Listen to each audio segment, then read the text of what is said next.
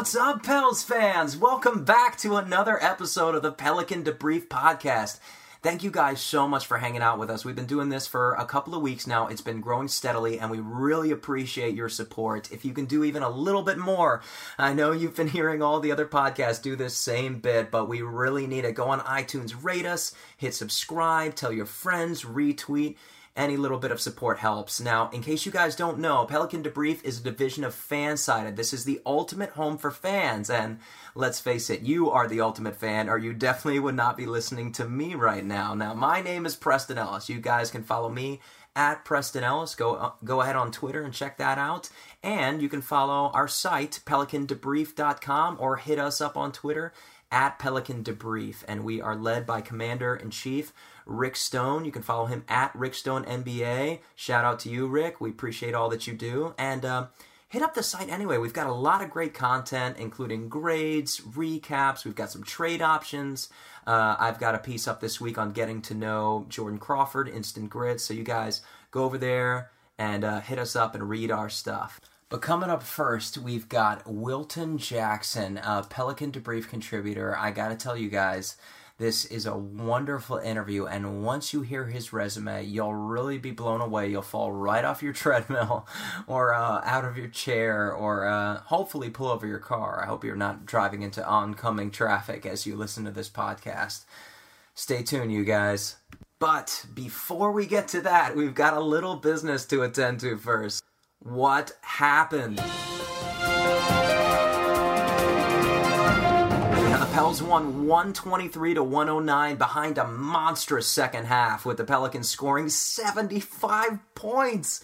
I know, including 40 in the third, their highest margin of scoring in a quarter to date. Their previous was 36 against the Rockets just a few nights ago, and they almost topped that in the fourth when they scored, and they tacked on another 35. So, quite an explosion, and the Timberwolves have been playing excellent defense as of late, especially from the All Star break. But six different Pels scored in double digits tonight. They would not be stopped, led by AD with 28 points. Jordan Crawford instant grits with 22, including a couple of bombs from Poydras. Now, they were also paced by E'Twaun Moore with 14, Boogie with 15, Jrue with 21, only tur- two turnovers down from his average of six since the break. Solomon Hill had 13 points. The big guy has going has been going off for the week of his birthday. He's got double digits in four of the past five games. Really been stepping us for us when we needed it most. Um, now the Wolves were led by Karl-Anthony Towns, AD's old nemesis. He is now 0 and 5 against the Brow. He played extremely well with 33 points and 5 rebounds. We'll talk a lot more about this later, but they were also paced by Andrew Wiggins with 25 and Shabazz Muhammad with 18 and Rubio led them with 10 and 14. The game was over in the fourth when the Wolves pulled as close as two before instant grits, like we talked about, pulled away with eight consecutive points, including two threes, um, and then a two coming out of that timeout when we went ahead 98 to 92. Now, the Wolves came out red hot early, shooting 60, uh, 65% from the field with 11 assists on 12 made shots, seven of those assists belonging to Ricky Rubio. They were on fire in the first quarter. AD led the Pels with eight in the first, but uh, Karl-Anthony Towns would not be denied. He outscored him in the first. The highlight of the quarter, though, belonged would belong to Anthony Davis. He was on the receiving end. Did you guys see this? I'm sure you must have if you're Pelicans fans. This ridiculous reverse alley oop that DeMarcus Cousins threw to AD the other night against the Trailblazers. Well, if you did, uh, it's pretty similar play. I'm sure it must be something they're instilling since the All Star break. We got the exact same version of that, but this time thrown from E'Twaun Moore. It was beautiful, and just watching the big guy soar through the air like that. Had another soaring dunk, and the third where Jrue Holiday threw the ball up into the Raptors, and somehow AD went up and got it. It was truly just awe inspiring. But the Pels got out of the first 34 to 28 back on topic. We were lucky enough to keep it that close the way that the Timberwolves were shooting, like I said, 65%. Uh, but in the, the second, uh, a curious set of uh, options um, with who Alvin Gentry elected to put out on the floor. He had a lineup of Tim Frazier, who was starting in place of uh, shooting guard Wayne Selden, who is now a Memphis Grizzly. We'll see them on Tuesday. He put him out there with E'Twaun Moore, Dante Cunningham, Donatas Motiejunas, I'm sure I'm butchering that name, and Jordan Crawford. It was curious because um, obviously there was no AD Boogie or Jrue in that lineup, and they were still going head to head with Karl Anthony Towns and Andrew Wiggins. So, um, in a complete shocker, the Wolves extended their lead at this point, uh, piling out to a 48 to 37 uh, lead at the six minute mark before uh, Gentry put the big guys back into the game. Crawford ended the 10 0 run at that point with a corner three to send the Pels to a much needed timeout. Uh, at that point, it was 50 to 40 when AD re entered the game. But the Pels would pull to 54 to 48 with a 6-0 run in response to the Wolves' 14 to 4 run just prior to. The Wolves led by as many as 12 in the period. Ah, and the Pelicans, that's a 26 point swing. It's really incredible. The Pels finished the half with a dreadful 10 turnovers, 8 in the second. 5 of these were from our big man, Anthony Davis. You could tell in the first half, um, a lot of spacing errors, a lot of these turnovers, a lot of miscues and uh, miscommunications but they really got in tune in the second half. Like I said, Jrue and AD paced the Pels with 10 each in the quarter, with contributions from Crawford and Hill, and used a 20 to 6 run to take a 75 69 lead. Then they finished the quarter with the score closely locked at 88 to 84. Now, after watching the Wolves in person against the Pels and the Magic in Orlando, I, I always caught them uh, seemingly sleepwalking on defense to start the third. I could almost predict whatever the score was, the Wolves would always come out strong, and then would always kind of backpedal once the second half started. And uh, this was no exception. They've been playing great defense lately, having beaten teams like the Warriors, the Clippers, and the Wizards in uh, three of their past 10 games. But earlier in the season, 538.com gave them a, a, historically bad negative 30 rating for the third quarter earlier in the season. And though Tom Thibodeau has shored up that glitch to an extent, it really glared its ugly head back again tonight.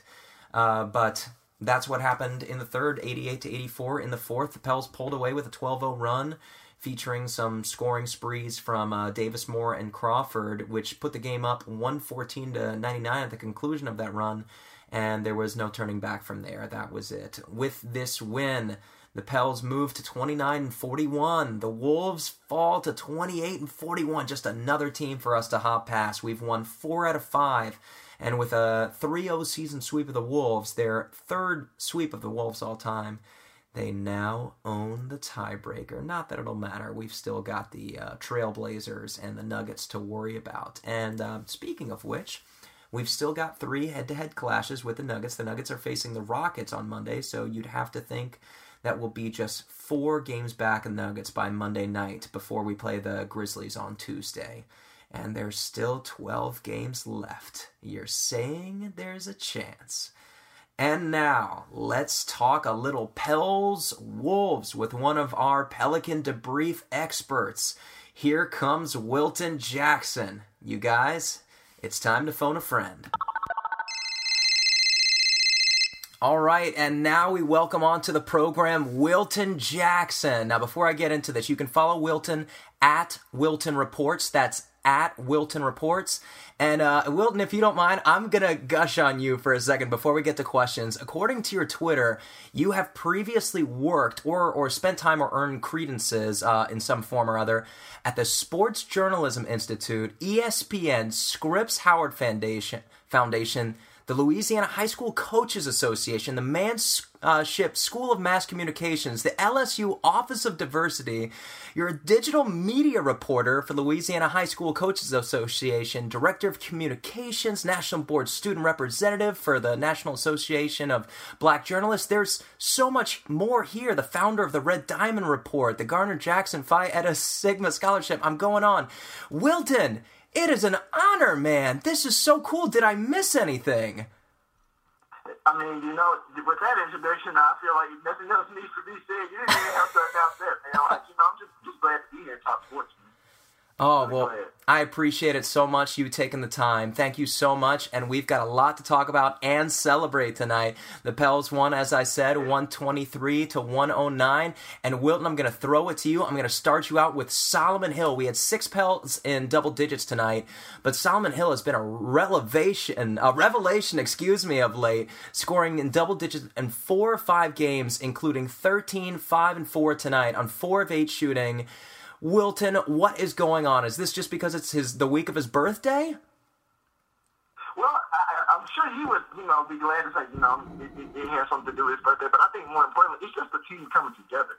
And honestly, like, um, obviously with, you know, Evans and Galloway and Hill going away in the trade, um, somebody had to step up as far as, like, from a perimeter shooting standpoint. And um, obviously Solomon Hill has definitely stepped up specifically in the last four, four to five games. And so if he can continue to do that, um, I think the Pelicans can definitely still continue to fight for that eighth and final spot in the playoffs because um, when you look at his work and then the work of um, E'Twaun Moore and Jrue Holiday today, um, even though Tim Frazier didn't have but only three points, the thing is he got back in the rotation, and so it kind of all gels together because if you remember, at one point in time, um, Tim, Tim Frazier played a huge part in, you know, getting this team together and, and the pace that the, that the team was running on. And so now with him back on the floor, I like that move. Um, uh, of Gentry putting him back at point guard to start this game. But then also I feel like the players that were surrounding him, you know, uh, pretty much kind of picked up on that injury. And so if Solomon Hill can definitely continue to, you know, you know, put in anywhere between 10 to 15 points a game, that takes the pressure off of Boogie and Anthony Davis, um, and also Jrue Holiday to be able to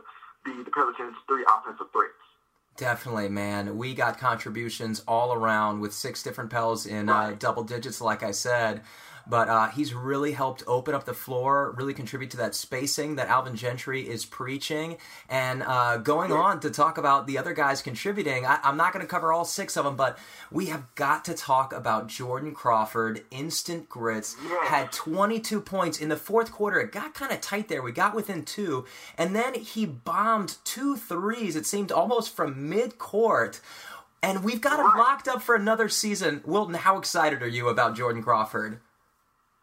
To be honest with you, I'm very excited because if I'm Alvin Gentry at first, I'm asking myself, is he really shooting those three pointers from near half court? But know, like all jokes aside, like he really had an all around um, good game, but specifically from the shooting standpoint. Like the shots that he took, even though there's some were you know much longer than the others, like he made them and he converted them. But more importantly, he felt confident in doing it, and it's almost like you know his his name, Instant Grits, coming off the bench. Like he brought that instant offense that the Pelicans so desperately needed um, to be able to, you know, finish games. Because one thing about this franchise, like, uh, one thing, one thing about this franchise specifically is um, the Pelicans always had trouble finishing games. They would, you know, go through the first two to three quarters, you know, you know, playing any team in the league, but then in the fourth quarter it would be a meltdown. But now with this instant offense from Crawford and other players surrounding them, and then just like I said, more importantly, the team coming together um, as one with additional parts with um, bringing Anthony, Anthony Davis, you know, gelling together all at one time. It's just a good time to be a Pelican and, you know, a good time to, you know, continue to fight for that eighth spot in the Western Conference. Yeah, totally. And how how good do you feel about staying on the Pelicans bandwagon right now? We've won four or five. Right. No, that's really good. I mean, because when you think about it, this run that they're on right now reminds me of the run that they went on towards the end of the season, the end of the 2016 um, part of the season. Like they were winning, like you know, multiple games, and then like they started the season. You know, they uh, I think they started the season with a loss, but then they kind of bounced back. But this this winning streak that they're on right now really looks good for them, and it reminds me of that streak that they were on because they were clicking on all cylinders. They were, you know, um, putting up points offensively. They were playing really good defense. The only thing that I would say differently um, um, now moving forward that they need to still tighten up on the perimeter, um, the defense on the um, from the perimeter from the three point line because um, there were times tonight where well the shots were contested, but I, I think that's one thing that they can continue to um, tighten up on perimeter defense and just defense um, in general because um, Timberwolves, of course, they acquire Anthony Towns, who's going to get, you know, he's going to get his production regardless of whoever you put on him. But that's something to tighten up going down the stretch of the season. Definitely. In the first half, the Wolves shot 40% from three. The Pels actually shot 50% as well, but albeit only on 10 shots. But the Wolves did slow down in the second uh, to the tune of 36% overall. We did a much better job slowing them down. And uh, with that being said, I want to talk to you further about what we were talking about winning four out of five. Now, Sporting News uh, reported last week that Alvin Gentry would need to show significant improvement to keep his job. Now the Pels have won four and five. We're nothing crazy. We're 29 and 41. We're still four games. I'm saying four games back of the Nuggets because I'm just assuming I'm putting into the universe that the Nuggets uh, are going to lose to the Houston Rockets tomorrow night. Do you agree with that sentiment? I definitely agree with that. Okay, so definitely agree with that. We've won four of five. We're trailing by only four games. We've still got three games left to play. How confident are you? And with these past five games, Is this improvement significant enough for you right now, Wilton Jackson, to say Alvin Gentry should come back for the 2017-18 season? I think just off of these, uh, just off the Pelicans winning the last four, I'm not, I'm not fully confident yet. I feel like if he can win um, the next maybe eight out of eight out of ten, okay, or at least seven out of ten, I think you know then we can start to really consider you know Gentry coming back and um and being the head coach for the Pelicans. But more importantly, I feel like as long as his players continue to play at the level that they played tonight, you know, besides tighten up defensively, I think he has a job for next year. Because, like I said again, everybody, it just seems like, you know, everybody's coming together. Everybody's, you know, learning each other's game and who plays what role for the team. And that's so important going down the stretch of the season because you could have had, you know, a rough start to the beginning of the season, but if you can get hot at the right time, specifically going down the stretch to, you know, fight for a playoff spot, that's, that's exactly what you need. And if you look at it, winning the last four of the five games, and now it's mid-March going into April, this is the run that the Pelicans need if they want to potentially land that eighth spot in the Western Conference. So Boogie and Anthony Davis, you know, everybody knows that's the major headline. If they can continue to, you know, gel, which they have been, you know, that's going to be something to really look, you know, to look forward to. And then the biggest thing after that is, again, the perimeter shooting. Jrue Holiday, E'Twaun Moore, Solomon Hill, um, Jordan Crawford, like, they're going to have to continue to do these things that they did tonight on a consistent basis, night in and night out. Like I'm sure you know, bench scoring has always been a critical thing for um, the Pelicans and their success in winning.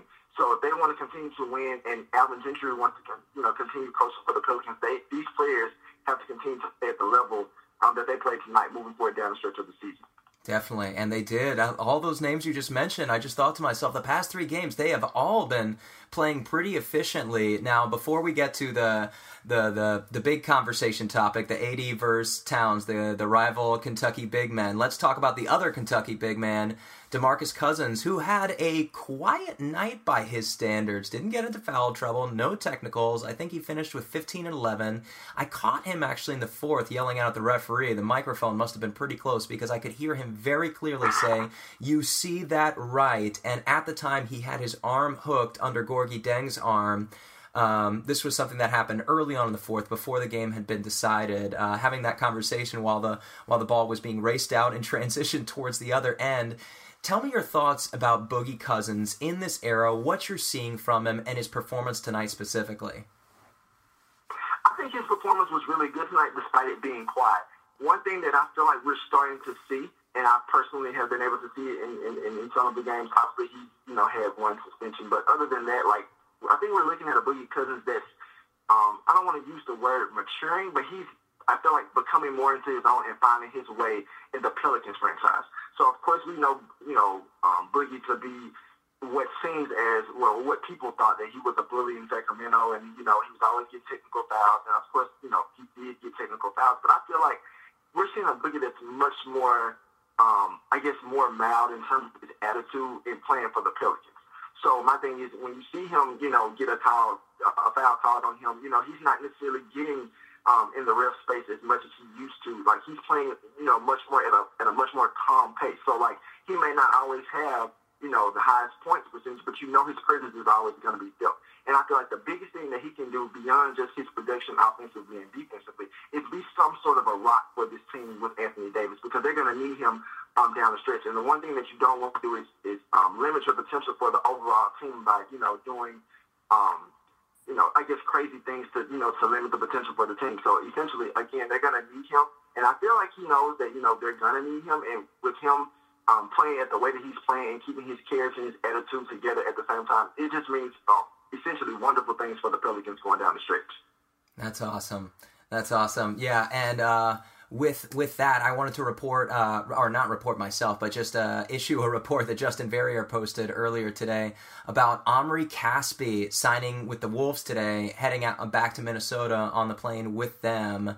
What were your thoughts on that? And is that a complete blunder for Dell Demps missing out on his bird rights, or are you impartial to Omri Caspi? Um, I'm not really impartial to Omri Caspi. I wasn't really to be honest, I wasn't really thrilled when he came over in the trade. I was just, I was more so like, okay, here's here's another guy that's coming along in the trade, and I'm sure he could definitely bring some additional offensive production, particularly from you know from a perimeter standpoint, because you know we you know Pelicans got rid of their three main scorers um, for perimeter shooting, just offensive in general, other than AD at the time. So when he came in, I was like, you know, he can give us some prediction, but obviously, um, you know, Demps and Gentry, they would have to get some other pieces. But with, with him leaving so soon, it's just kind of like, you know, well, what was the point in, you know, bringing him in? But um, personally, I don't think it'll really just hurt the Pelicans. As long as they continue to, you know, like I said, play at the level that they're playing, I don't really think that, you know, it's going to be much of a, I don't think it's going to be much of an issue for them. Yeah, it sounds like uh, he was just part of a salary cap match uh, to make the trade work. Right. It doesn't seem like they had too much interest in uh, keeping him around, but I am very grateful that he didn't uh, suit up tonight and lay 20 points on us in a Wolves victory. Exactly. We would, we would be rethinking this question right now. I know. It's the only thing we'd be talking about tonight is Dell Demps. Now, before I let you go, I love, I always love to save our hero for last. Anthony Davis is now 5 and 0 against Karl-Anthony Towns. Towns had a very respectable 33 and 6. The two always play well against each other. Talk about the relationship uh, these two men. Are we seeing like the evolution of some kind of Larry Bird, Magic Johnson, some uh, historic Dominique Wilkins, Michael Jordan rivalry that's going to follow these guys throughout their career to every time we see these guys play. Three times this year so far. We are blessed with this electricity between the two. How exciting is it watching the two of them go head to head? And do you think it only gets better from here? And you know, it's, it's really exciting because like they're they're bringing their own version of what it means to be an NBA big man today. Like the names you just named, like Larry Bird, Magic Johnson, like those were you know people. Um, they were big men, but they could also do some additional work. You know, whether if it was in the post or you know they had to you know you know uh, say pull up jumpers. You know, they just they had all around games. But these two guys at the at the the height that they are, six nine, you know, literally almost seven feet and doing what they're doing and being able to stretch the floor that the way that they do, like this is a different evolution of big men. And so knowing that, you know, you know, both guys, you know, coming from um, coming from Kentucky, knowing each other, knowing pretty much each other's tendencies and what they want to do, I think it's always going to be a competitive competition um, between the two. And it's nothing. It's it's really good for the NBA because it gives us a chance to see how far the evolution of big men have come in the league. Definitely. I was really interested in seeing the uh, DeMarcus Cousins himself has been averaging, I can't remember if it was 27 or 29 points a game against the Wolves this season, but he also always plays well. And I was wondering if the two of them were going to sort of bully Karl-Anthony Towns, but it seemed like DeMarcus almost took a step back and just let that rivalry ensue. He could he could tell uh, the energy happening between them and despite the the one inadvertent finger that went into AD's eye in the third quarter uh, from Karl-Anthony Towns, right. it's it's really a good natured rivalry. Not a lot of smack talking that we see. Not a lot of um, overly physical uh, basketball. It's just two hard playing clean guys like going head to head for 48 minutes uh, three times a year and Boogie did all the other things, but were you surprised that he didn't try to directly like take over and say, you know what, you two, I'm actually the best big man in this game? I don't. I'm not surprised. I think Boogie felt like you know I'm gonna let you know AD and Karl, Karl-Anthony Towns you know go to you know battle back and forth. That's gonna be for them, and it's more so I just feel like you know I don't think you know AD and and Karl-Anthony Towns. I don't think they're players to really just kind of you know they're not the get in your face you know talk smack talk in front of each other like that. At least we haven't seen that right now. Now considering the fact that this was a regular season game as opposed to a playoff game, we haven't seen these two teams match up in the playoffs yet. So that's a, that's something else to consider. So let's say, for example, maybe not necessarily this year, but maybe in the years to come, as they continue to grow and develop in the league, we may see these two players. You know, things may get a little heated. You know, in a playoff matchup because everybody, you know, the ultimate goal is to win a championship. So later on, we may see these players, you know, um, get a little heated or, you know, get a little bit more competitive than what they already are. But I still think even in a playoff match, I still feel like it's gonna be it's gonna be friendly competition, but the stakes are a lot higher because we're competing for a championship and not just a, a season series um, of a regular season. Man, wouldn't that be something? Uh, we we get whatever the opposite of being spoiled is watching the New Orleans Pelicans. We don't get to enjoy a whole lot of playoff series, but what do we have to do as fans to get these two teams into the playoffs against each other? I never even thought about watching these guys play 7 games in 20 days and what a thrill that would be to watch on a night in night out basis. Uh, really cool. But Wilton, before I let you go, thank you so much. This has been awesome, dude. You are wonderful. Uh, before I let you go, I'm terrible at math, but I think the Pels have 12 games left. We're back four. We've still got three games against the Nuggets. We've still got a game against the Trailblazers. We move ahead of the Timberwolves in a tiebreaker with this game. How do you see the season ending with 12 games remaining, back four? Where do we go from here?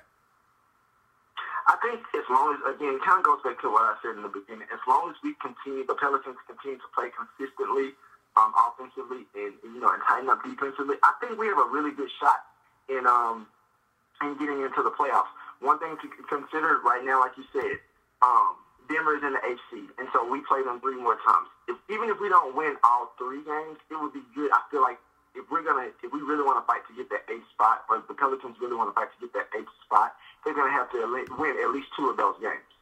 Just to you know, to further kind of solidify, like you know, we're the team, we're, we're competing, we're, we're giving it our all. Like you know, we're gonna we're gonna get the eighth spot, and as long as they do that and continue to again play consistently. You know, find ways to get AD and Boogie, you know, consistent on the floor at the same time. Make sure Jrue Holiday is, you know, leading from the perimeter. Make sure, um, make sure the other perimeter players, like I said, Jrue Holiday, E'Twaun Moore, Solomon Hill, they have to continue to provide that production, whether it's 10 points 15 points. At the end of the day, it's a team, and those, those that production from each one of those players, it all adds up. And again, the biggest thing, if Jordan Crawford the production that he gave tonight, if he can do that consistently going down the stretch of the season in these last 12 games, and, you know, in addition to, you know, Boogie and Anthony Davis, I feel like we have a really good shot in, in, in earning that eighth spot in the playoffs for the Western Conference. So what do you think in 12 games? 9 and 3, 8 and 4? I think you almost have to go to, to, to for sure solidify a spot. I feel like you almost have to go at least 7 and 5 or eight four. Okay, now we we face the Memphis Grizzlies on Tuesday. What's your prediction for that game? game What's that? No, so that would be that. That's going to be a tough game too. It's going to be a home game. What do you think happens? I think with it being a home game and we, we're coming off a home win today, I feel like we can get. I think we could get another home win against the Grizzlies. I know they're seventh in the West right now, um, and they're going to be looking to you know, continue their streak and, and, and holding on their spot as, as the seventh seed in the Western Conference. But I feel like, again, if we can continue to um, build on our momentum here at home and continue to uh, score offensively and tighten up the defense, you know, not uh, allow too many teams to continue to um, enhance that, that their presence in the paint and uh, eliminate some of the shooting from the perimeter, I think we have a good chance in winning and beating the Grizzlies. Wilton Jackson, you guys can follow him at Wilton Reports. That's at Wilton Reports. Thank you so much, Wilton. Come back and see us again soon. This has been awesome. Yes, indeed. Thanks for having me, Preston. Look forward to speaking with you again. You got it. That's it. You get no more. Thank you all so much again for tuning in and supporting the Pelican Debrief podcast.